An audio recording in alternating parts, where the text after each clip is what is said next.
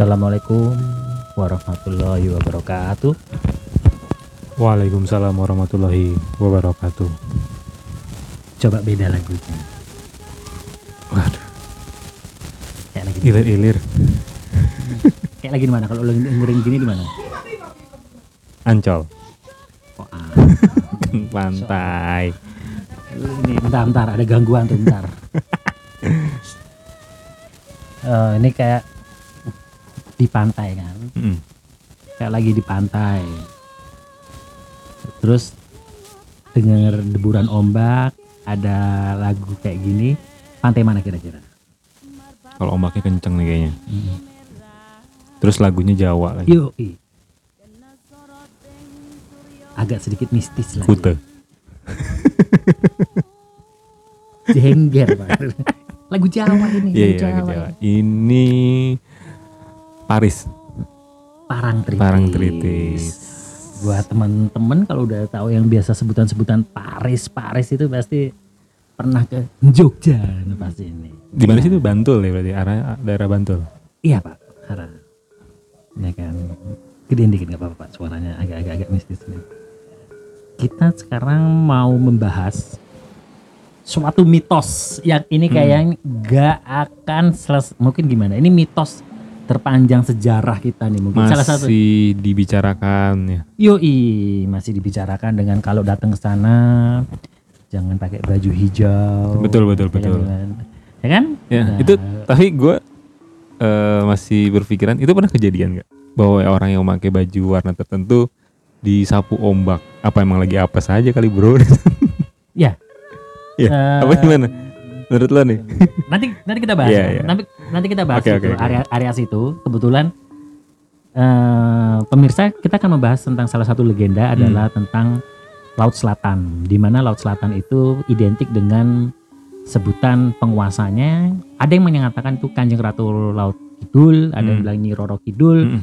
ada yang bilang sebutannya macam-macam lah ya nyi roro kidul atau semacam apa pun sebutannya yang jelas ada se- eh, identik dengan salah seorang penunggu penguasa di laut selatan itu betul nah kita akan ngebahas ini dari tiga sudut pandang hebat nih kita siapkan nggak? tiga sudut pandang yaitu dari ada perspektifnya dari mitos Mitos? Ya, mitos itu yang tadi banyak ya katanya Mm-mm. katanya katanya Hmm. termasuk yang kalau kita pakai baju warna tertentu itu termasuk Ya. mitos Hmm. ya kan yang kedua yang dari kedua dari sejarah sejarah sejarah kenapa kok bisa dinamakan sebutannya tadi Mm-mm. Nyi Roro Kidul. Mm-mm. kenapa bisa di ah, pantai selatan tuh akhirnya ada tercetus wah ini penguasanya? Iya. Ya nggak? yang ketiga? Dari agama. Agama. Kalau dari agama ngelihatnya seperti apa ya? Iya makanya nanti nah benar-benar. Nah tentunya nanti yang keempat dari sisi saya. Ya. kebetulan saya dulu ini sisi ini sisi lapangan Sisi lapangan. lapangannya jadi Sisi lapangan. beliau ini memang waktu itu sebagai peneliti ya peneliti peneliti skripsi gue Ya, skripsi, di sana ya. Oke, kita mulai dari jadi kita akan membahas pada kesempatan kali ini itu tentang Nyi Roro Kidul. Nah, sebelum kita bahas masuk ke tiga sudut pandang, eh, empat sudut Hmm. pandang itu, Mm. berarti cakupannya itu mulai dari pantai selatan aja ya. Iya. Sepanjang Karena selatan. di selain di Paris atau di Parangtritis, Sukabumi juga ada. Ini kan selatan bos itu. Iya, maksudnya dia cakupannya memang Hmm. di di pantai selatan. Karena Iya. di Sukabumi pun juga ada hotel ya. Mm-mm. yang katanya itu di situ ada kamar yang 307. khusus untuk Kamar 307. tapi katanya itu disewain ya itu Ka- katanya kamar itu katanya disewain maksudnya orang boleh boleh boleh nyewa di situ gitu boleh nginap di situ Oh enggak. Enggak. Enggak. Bentuk kamarnya itu hijau semua ya kan? hijau terus ada ornamen-ornamen, orang masuk untuk ya ada yang ya bi- biasalah memuja, Hmm. ada yang ingin bertemu, ada yang sekedar buat meditasi dan segala macem Itu ada di situ. tapi hotelnya disewain ya hotel Hotelnya disewain. kamarnya aja yang Iya. ada kamar satu Iya. kamar yang memang 30 sekian itu. 30 sekian ya Heeh. Oke berarti kalau selatan berarti Sukabumi ya masuk ya terus Hmm. Labuan Ratu ya, Pelabuhan paling Ratu, terkenal ya, ya. Pelabuhan Ratu, terus di ya di Jogja ya berarti ya. Hmm. Berarti pokoknya itu di di selatan Sepanjang itu selatan. sepanjang itu teritorialnya Penguasanya, ya. ibu ini ya. Ibu ini, Ibu Ratu Laut. Oke, kita mulai dari sudut mitos nih ya. Mm-mm. Oke, gue bacain dulu. Pandangan mitos dan dongeng yang dipercaya oleh masyarakat, Mas Bay. Oke. Mitos pertama tentang asal-usul Nyi Roro Kidul bercerita tentang anak dari Ratu Bilqis yang dahulu tunduk dengan ketampanan Nabi Sulaiman. Jauh banget. Beneran. bacain aja tuh. Kalau gue sih jujur gue nggak nyampe ke sana ini. Gua. Ini ini dari dari Dongeng. artikel ya, Eh, artikel gue gua nggak ngada-ngada nih bacanya. Dongeng. Dia menikah dengan seorang jin dan dikaruniai seorang anak tidak kasat mata. Malu dengan anak yang seperti ini, Ratu Bilqis membuang anaknya ke pulau jauh bernama Al-Jawi. Jawa. Mungkin ya, jadi nama Jawa ya, Ah. Al-Jawi. Dulu mungkin Al-Bayi, Al dari Bayu. Al Zaitun. Dari pulau ini, Nyi Roro Kidul tumbuh dan akhirnya menguasai Laut Selatan. Mungkin kalau dibuang ke Kalimantan, ya menguasainya Laut Kalimantan. Kalimantan bulat bos. Dia nguasainnya gimana ya? Ya, enggak, lautnya Lautnya iya bulat itu. Oh, bulat ya? Kalau Pulau Jawa kan enak tuh lurus. Serut Oh, gitu ya. ah, iya benar ya. Pas juga ngebuang ya. Iya buangnya pinter dia. Maka ingat dengan kisah Nawang Wulan dan Jaka Tarub. Bidadari yang dicuri selendangnya itu akhirnya menikah dengan Jaka Tarub. Mm-mm. Setelah memiliki anak, dia tahu jika Jaka Tarub telah mempercayainya. Dari sini dia mengambil selendang dan kembali ke kayangan. Sayangnya dia tidak terima. Sayangnya dia tidak diterima karena sudah menikah dengan manusia. Bahkan dia dikutuk menjadi sebangsa jin dan disuruh menjaga kawasan selatan Jawa agar tidak tenggelam oleh samudra yang terus meluap. Nah, jadi kan Tapi ada tetap dikasih job desk ya, job jadi KPI kan. KPI-nya. Jadi ada dua kan, Hmm. kalau satu yang katanya dari anaknya Ratu Bilqis, Hmm. satunya lagi dari anaknya Joko Joko Tarub. Itu pandangan dari mitos. mitos. Hmm. Ada lagi yang mengatakan bahwa dia tuh putri dari salah satu kerajaan tertua di Pulau Jawa yang ingin berkuasa karena dia tidak karena so, gini, yang namanya perempuan itu tidak boleh berkuasa, nggak Hmm. boleh jadi raja, nggak boleh jadi ratu. Akhirnya dia Sebelum nyemplung. Kartini soalnya. belum ada. Waktu belum itu ada, belum ada kan. gelap terbitlah terang itu Belum baru ada, tahun iya. sekian kan. Ini udah lama, masih lama banget. Nah, masih jadul nih. Hmm. Akhirnya dia lompat ke Laut Selatan jadi penguasa sampai sekarang. Itu sejarah. Jadi Hmm, eh, eh, sorry, mitos. itu mitos. Masih mitos ya? Ya. Nah itu mitosnya memang ya ini percaya nggak percaya sih namanya mitos ya. Hmm. Katanya katanya juga. Jadi ada banyak versi yang mengatakan tadi bahkan sampai Nabi Sulaiman Yuk. Ya. Bawa-bawa Nabi Sulaiman itu mitosnya yang yang nyiptain mitos itu siapa? Coba. Coba sampai bawa-bawa Nabi. Kalau Jaka Tarub masih satu circle lah. Mm-mm. Iya nggak? Mm-mm. Ini udah keluar circle sampai dibuang ke Al Jawi. Nah, itu waktu jadi kan gue pernah dulu pernah cerita ya kalau setiap hari Sunda Empire nggak dibawa-bawa mitosnya. dulu kan kalau Hmm. misalkan gue ke sana itu setiap Selasa Kliwon, Jumat Hmm. Kliwon, Suro itu ada tuh di itu kayak pasar malam tuh di Pantai Selatan di Parangkusumo. Pasar tuh. malamnya ini pasar malam apa? Maksudnya secara kasat mata nggak? Ah, oh, iya iya iya, kasat mata. Jadi kayak pasar Oh. malam ada orang Benar-benar gitu. ju- Mm-mm. Tapi jual mistis gitu. ya? Iya. Mau dong, gue mau dong. serius serius. Masih ada? Seri- masih sampai sekarang. Oh, Gua gitu. rasa masih. Mungkin teman-teman kalau penasaran boleh langsung Iya. sana. Itu tiap hari apa? Setiap malam paling rame itu malam suro. Biasanya malam suro. Itu masih ada ya? Masih ada satu suro, Hmm. malam Selasa Kliwon, eh, ma- malam Selasa Kliwon, Jumat Kliwon itu biasanya ada. Itu jadi kalau kita ke Laut Selatan terutama saya sangat familiar di Parangkusumo sama Parangtritis. Jadi kalau kita ke situ malam-malam pada saat itu itu kayak pasar malam, tapi yang dijual tuh bedanya benar-benar mistis. Goib. Goib. Serius. Buat pesugihan HP-HP ini. curian nggak ada? Nggak ada. Ba, daster segala macam nggak ada daster Baju-baju. mainan anak gitu jarang tapi bener itu ada jual keris jual itu sampai salah satunya adalah menjual buku kitab sejarah Ratu Laut Selatan jadi itu ada ba- berbagai Hmm. macam versi Mm-mm. Ya mungkin salah satunya ada itu Hmm, mungkin tadi yang Nabi itu ada juga kali ya, Ada. ya. sejarah La- Laut Di Gramet nggak ada tuh, Selatan. Serius. nggak masuk terbitannya gue nggak tahu terbitan Kuitang, siapa. kuitang. Nggak ada. nggak ada itu masih itu tulisannya juga nggak tahu Bukan tulisannya Erlangga ya bener bukan R siapa juga nggak tahu itu yang mitos. Nah, Lanjut lagi nih bro. lanjut lanjut, lanjut Oke, tadi ada di mitos jadi banyak banget ya versi Hmm. mitosnya. Nah ini sejarah nih, pandangan sejarah tentang eh, Nyi Roro Kidul, nah konspirasi era penjajahan Belanda. Kisah dari Nyi Roro Kidul bermula dari lahirnya seorang putri bernama Ratu Ayu dari Kerajaan Galuh. Sejak dia lahir, keanehan sudah terjadi pada tubuhnya. Dia bisa bicara dan mengatakan jika dirinya merupakan penguasa pantai selatan. Setelah dewasa, dia menunggu seorang pria yang kelak akan menjadi suaminya. Pria itu adalah Raja Jawa yang kelak datang ke pantai selatan untuk meminta bantuan. Dan benar saja, akhirnya Panembahan Senopati yang merupakan Raja Mataram datang ke pantai selatan. Dia melakukan semedi selama beberapa malam sebelum akhirnya Nyi Roro, Nyi Roro Kidul datang dan jatuh cinta pada sosok raja itu.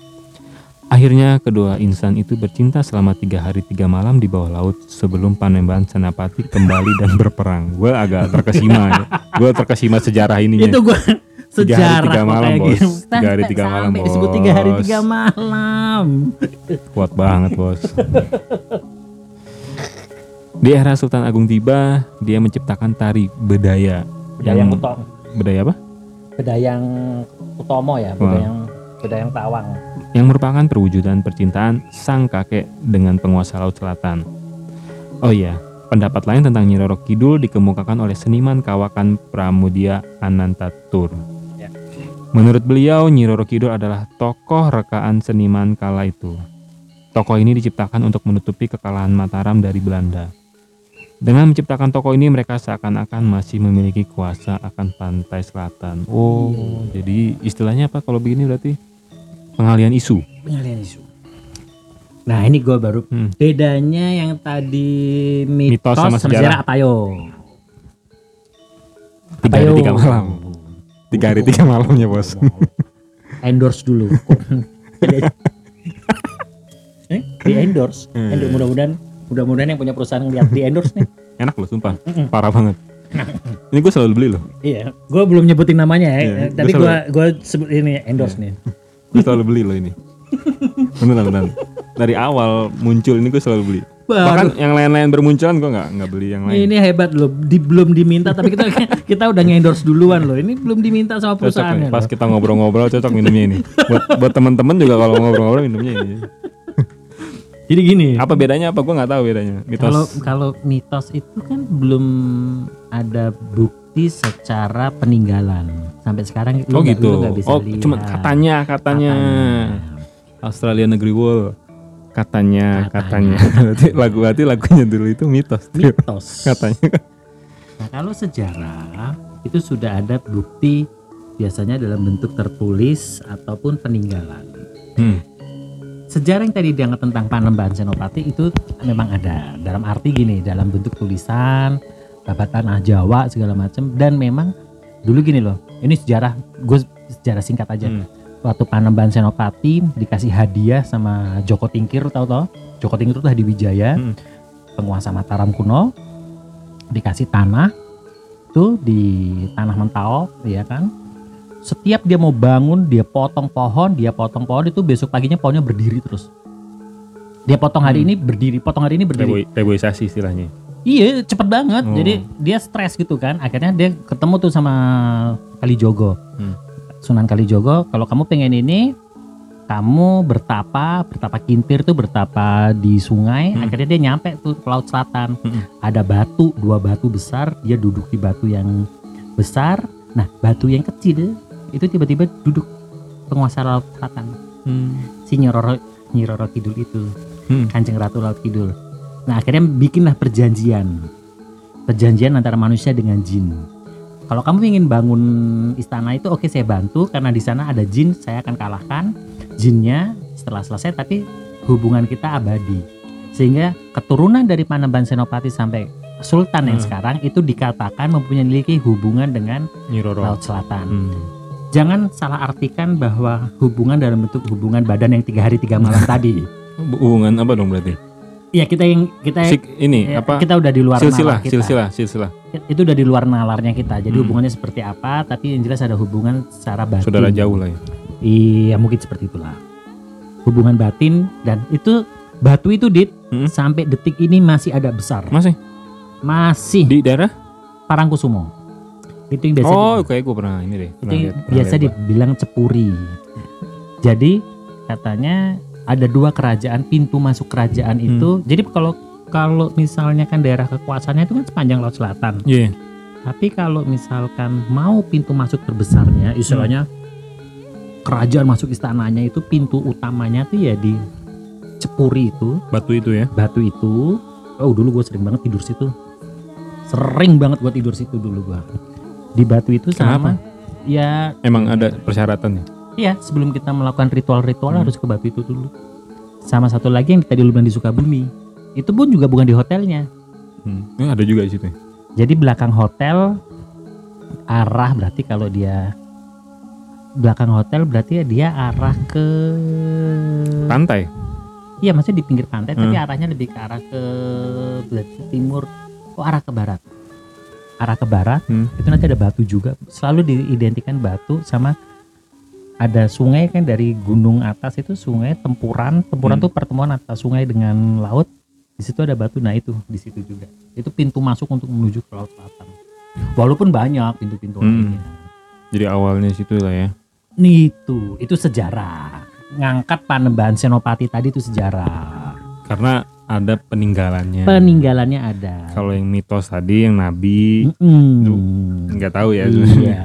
Dan kalau kita ke Keraton Jogja selalu lihat di sampingnya raja raja tempat duduk raja itu Hmm. kanan kirinya pasti ada satu yang buat ratunya sekarang sama satu yang kosong Hmm. tempat duduk itu. Nah itu katanya buat beliau. Khusus. khusus buat beliau. Beliau banyak tempatnya terserah ya. Iya, jadi kalau di atas lu masih kosong tuh kotaknya bisa. apartemen lu tuh. Mungkin udah penuh. Itu tadi dari mitos dan sejarah. Nah sekarang kita membacakan pandangan Islam ya tentang Nyi Roro Kidul. Di agamanya di sini menurut agama Islam. Menurut agama Islam. dalam Islam Tuhan menciptakan manusia dari tanah liat dan jin dari api keduanya hidup berdampingan dengan manusia memiliki derajat yang lebih tinggi Mengetahui hal ini, kaum jin tidak terima karena mereka memiliki kesaktian yang lebih besar dari manusia. Akhirnya, dengan sekuat tenaga, mereka akan membuat manusia terjerumus dan berpaling dari Tuhannya. Nyi Roro Kidul adalah jin yang barangkali memiliki tingkatan yang tinggi. Dia mengubah wujudnya menjadi seorang berparas cantik yang kerap menggoda manusia. Dengan wujud ini, dia mengganggu manusia bagaimanapun caranya, termasuk memberi iming-iming jabatan dan juga uang yang banyak. Nah, berarti kalau dari Islam, ya tetap aja beliau itu jin ya, Pak. Iya, betul. Dan gue setuju. Gue setuju banget. Gini, gue pertama kali menginjakan kaki di Parangkusumo. Hmm. Pertama kali menginjakan kaki Parangkusumo di Batu Gilang itu yang tadi pertemuan itu, itu kalau nggak salah, kalau nggak salah ya, kalau nggak salah itu tahun 93 pak. 93. Lu kelas berapa itu pak? Gua gua SD SD. 93 itu gue Lo udah main kayak gitu-gitu dan gue udah tidur di situ. Itu gue inget banget gue juga gue mikir waktu Itu nggak gila loh. gue sampai mikir gue sampai gue sampai mikir ini gue di Masih dikasih kesempatan ketemu gua. it- itu gue di mikir gue ngapain gitu loh karena Hmm. dulu ya gue ikut ikut ikut aliran-aliran gitu tuh gue ngapain 93 9 oh sering hampir tiap Hmm. tahun Parangkusumo Laut Selatan apa eh, tadi Sukabumi itu Hmm. Pelabuhan Ratu terus tapi ya gue jalanin aja cuma gue nah dari 93 sampai mungkin detik ini Hmm. detik ini walaupun gue udah lama nggak ini udah gue tutup. Kalau lo nanya udah pernah ketemu belum Mas Bay gitu kan? Men- Udah belum pernah ketemu belum sama beliau nih? Nah, pertanyaan gue gue balikin lagi. Emang lu udah tahu mukanya semuanya kayak gimana aslinya? Kalau lu ngelihat ngelihat ada makhluk keluar dari laut pakai baju hijau emang udah yakin bahwa dia laut penghuni namanya jin kan bisa macam-macam? Mm, jadi menurut gue yang bisa melihat dia dan itu asli itu nggak semua orang. Dan di situ tuh Nah. banyak ini loh di Parangkusuma itu banyak makhluk. Wih, itu ribuan jin. Ribuan jin itu di situ semua. Ribuan makhluk halus ada di Hmm. situ. Kalau ada orang yang cewek keluar pakai baju kayak gitu lu udah aduh gua ketemu. Menurut gua belum. Belum tentu. Bisa jadi dulu ketemu yang katanya Nyi Roro Kidul. Bisa ada yang katanya Nyi Roro Kidul sama Ratu Laut Kidul itu beda bisa jadi lu ketemu yang namanya Nyi Blorong yang katanya itu anaknya. Ini lorong ada lagi. Eh, eh, yang Susana bilang itu ular dan bentuk ular dan kata-kata yang jahat itu kan. Hmm. gitu. Tapi pengalaman gue gue belum pernah ketemu sama ini wujud pernah ketemu tapi gue yakin itu bukan dia tapi pernah ketemu hanya dua kali cuma lihat selendangnya dari ujungnya doang sama kereta kuda sekali Ketemu? dua kali. Maksud ketemu emang ngeliat yang lihat. Di di, di pantai selatan. iya lihat. Itu di di atas laut ya? Apa di pasir-pasirnya? di pasirnya. Jadi gue duduk bener gue lagi duduk meditasi. Itu ada cuma ada selendang warna hijau di muka gue gini dong gitu Hmm. set gitu. Terus gue coba ngeliat. Gue cuma hanya bisa ngeliat ini nih. Dia pakai baju ratu tau dong? Pakai baju Iya, kerajaan itu. Jawa gitu lah. ya. Jawa gitu. Cuma gue cuma lihat dari betis ke bawah. Atas ini nggak kelihatan. Oh, jadi cuman bagian bawahnya aja. iya dan itu gue yakin banget itu beliau. Beliau tuh siapa? Beliau. kanjeng ratu laut kidul. Berarti jin dong. jin. Tapi gue yakin gue yakin apakah ah itu belum tentu. Ya tapi udah mati gue yakin ini dia. Sama terus keretanya. Kelihatan keretanya kerek kerek kerek. Tapi kalau yang namanya yang lihat yang ngaku-ngaku ah gue ini bukan ini. Bukan bukan. Karena beda gue berapa kali ngelihat yang makhluk-makhluk di situ beda beda beda. Pada momennya tuh beda banget. Momennya beda banget.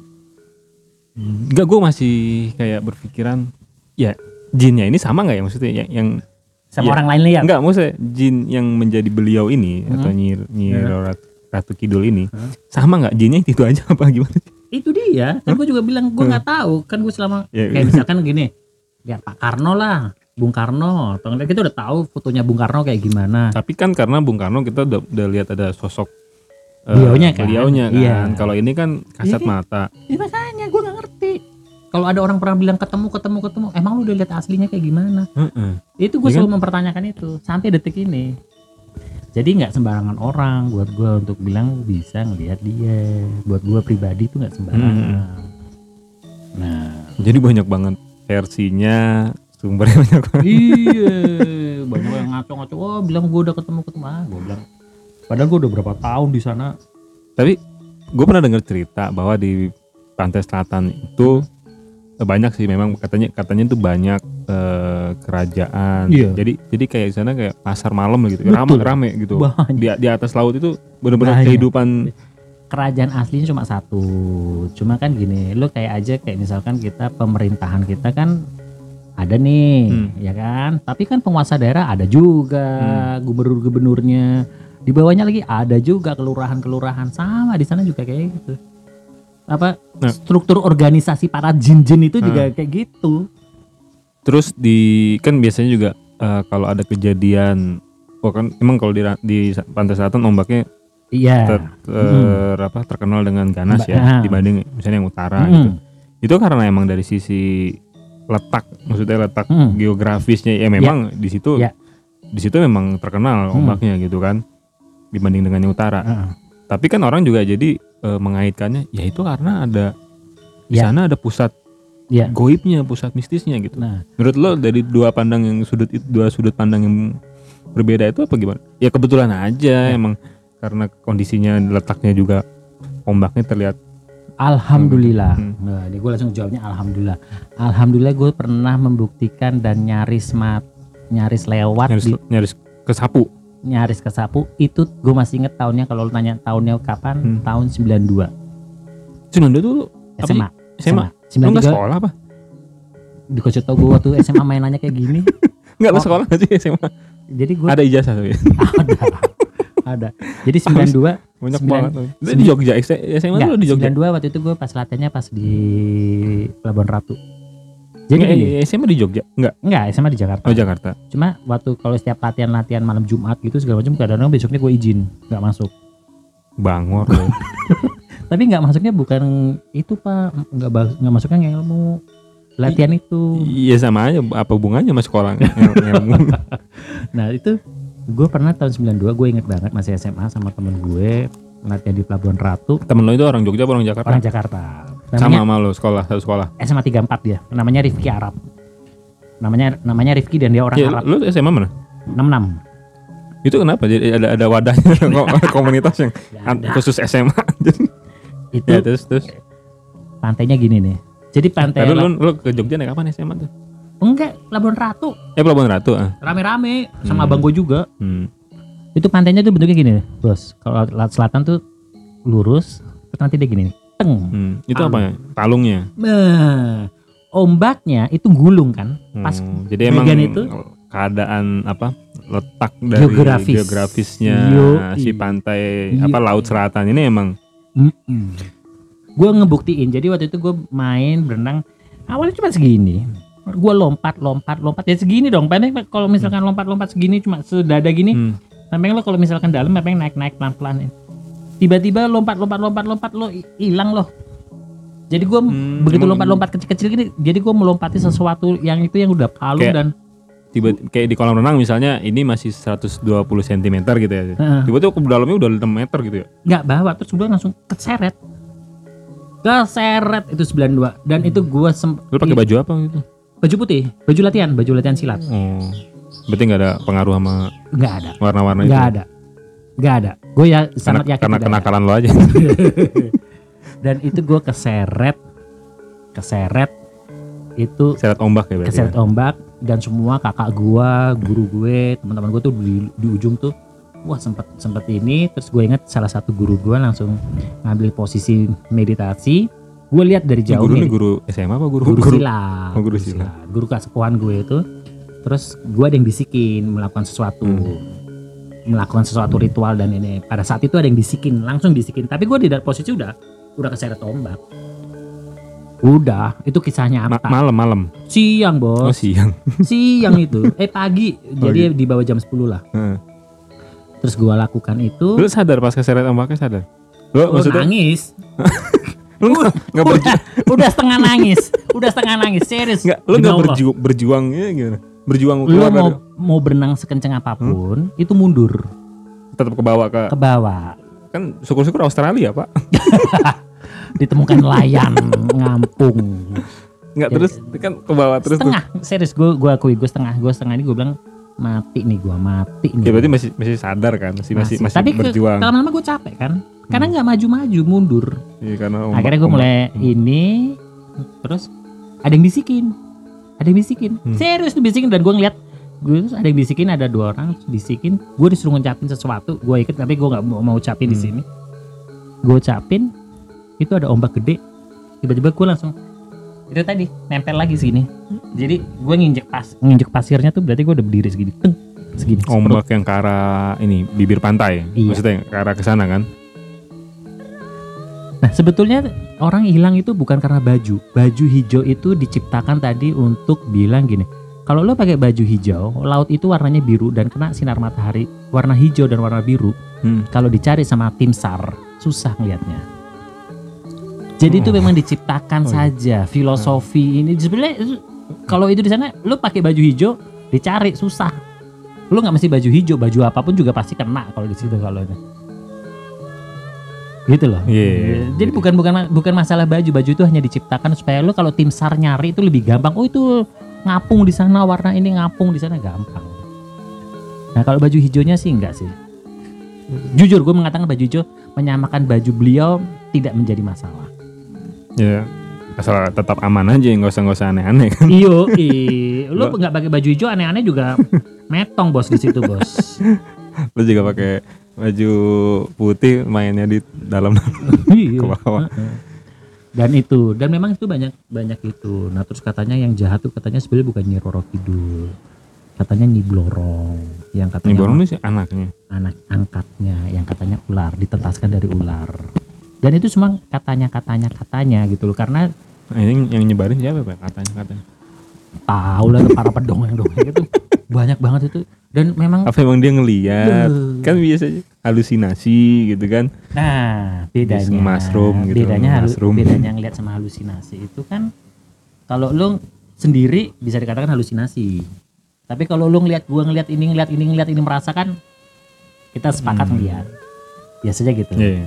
Jadi misalkan itu itu itu, itu gue belajar akhirnya untuk ini. Oh gua ngelihat gini, gua ngeliat. Kalau misalkan ada teman-teman gua ngelihat gini, ngelihat gini, lu ngeliat. Lihat mas gini. Lu ngeliat lu ngeliat. Oh berarti lu lihat. Gue nggak lihat. Selalu gue gituin. Lu Hmm. Tapi lu ngeliat maksudnya? Pernah pernah. Jadi mereka lihat gue nggak ngeliat berarti gue yang bego. Ilmu lu dangkal. gue dangkal. Anjir gue nggak ngeliat gitu. Aduh, bego sendiri gua. Heeh. pernah juga gue gue ngeliat yang lain pada nggak ngeliat nggak ngeliat. Oh berarti gue halusinasi Jadi lu, yang- lu salah ya. salah. lu selalu yang Gua takut. Lu yang nggak berhasil. gue takut gue takut ini tapi akhirnya gue sampai satu titik yang gue bilang iya gue ngeliat pernah ya itu tadi selendangnya Hmm. Tadi tuh- selendang. selendangnya kerasa bukti apa bau ada apa? Softener coklat molto. Eh, apa botol eh gue tunjukin ya satu ya tapi bukan ini tapi gue tunjukin Hmm. Bentar. Oh, mau ke mana?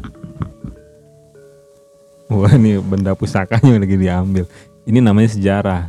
Tadi si Mas Bay bilang kalau misalnya ada benda peninggalannya namanya sejarah. Berarti yang Mas Bay lakukan ini bukan mitos. Dia mau ngambil bukti bahwa dia pernah melakukan yang tadi diceritakannya itu.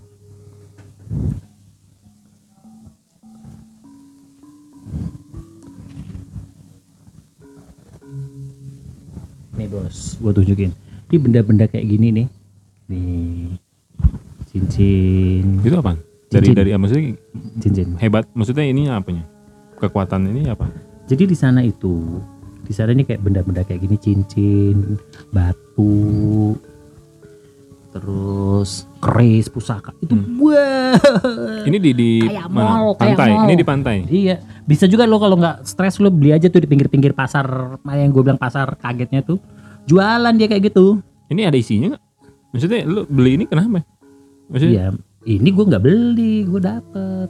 di di mana di pantainya? Yuk. Ada di di jalan-jalan gitu? Jadi kan, ya kan gue bilang kalau lo beli di pasarnya tuh ya orang jualan. Jadi ini gue dapet, jadi gitu. Ini gue sering jadi kalau di sana pas lagi duduk meditasi, tiba-tiba dari laut itu suka ada yang keluar lempar sesuatu. Oh gitu. Iya. Lagi duduk yang iya, uang gitu. Nggak pernah. Itu kayak rame pak. Keris, keris nancep di sini keris. Tung, atau tombak. Seratus ribu. Iya, Gitu. enggak. Langsung diselipin. Makasih ya nak.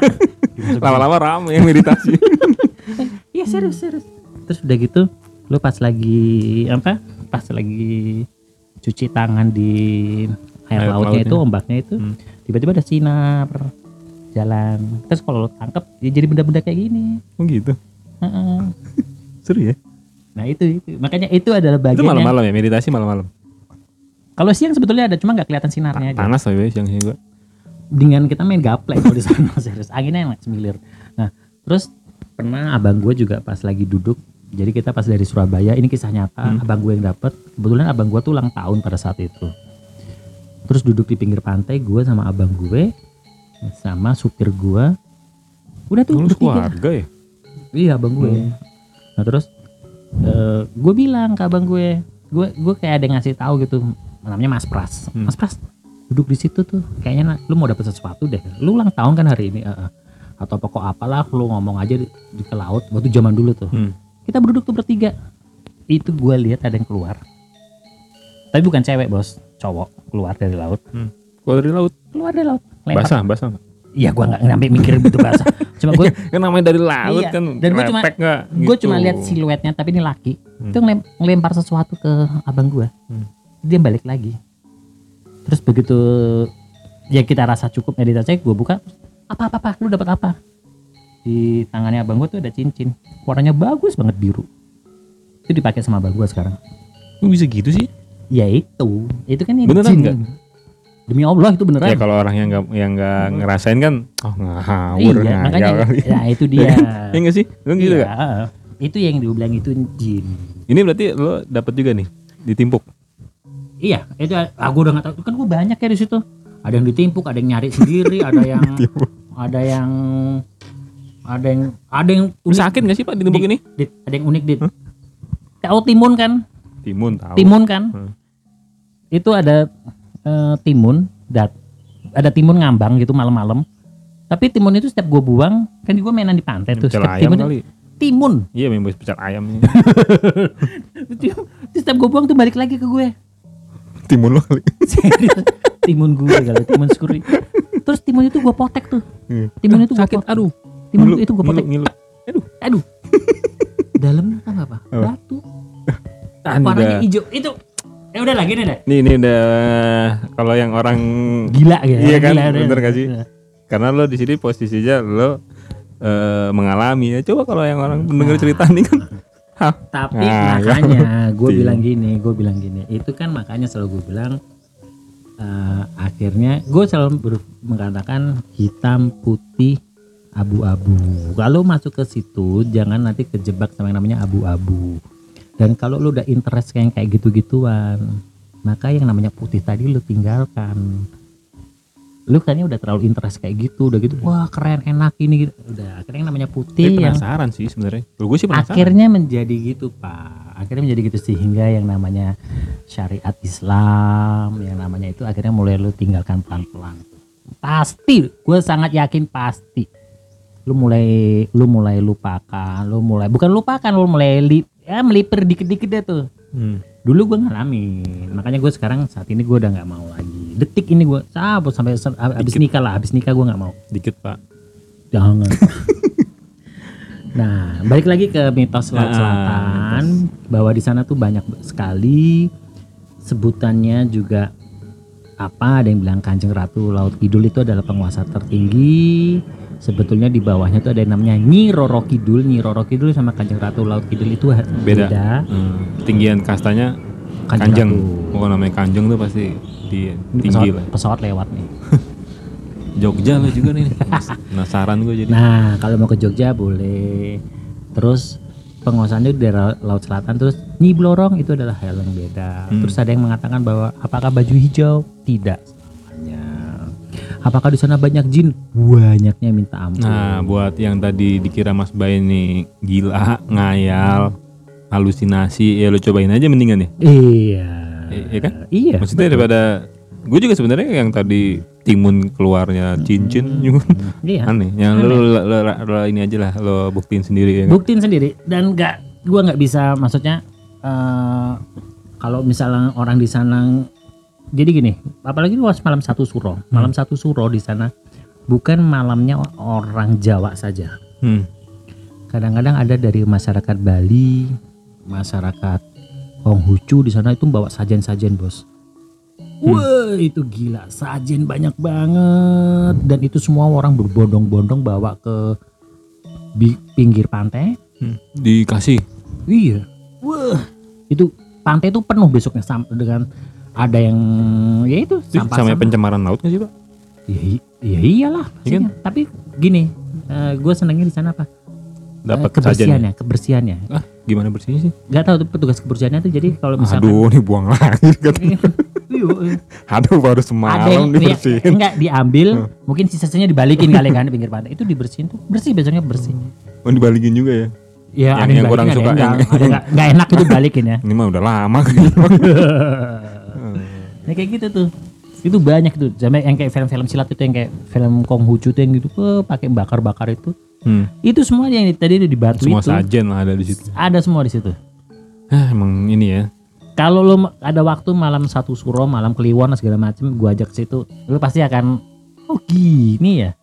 Mau deh, ntar gua. Kapan Boleh, lagi? serius. Suro tuh udah lewat ya, suro udah lewat. Tahun depan ada lagi. Tapi kalau kalau Hmm. Eh, Selasa Covid gini kemarin ada gak sih? Pasti ada. Selasa Kliwon Jumat jaga Kliwon. jarak aja kali ya. Iya. Hah? Gak tahu jin-jin tuh kena tuh ya, jin-jin. Tapi sudah gua pastikan itu jin.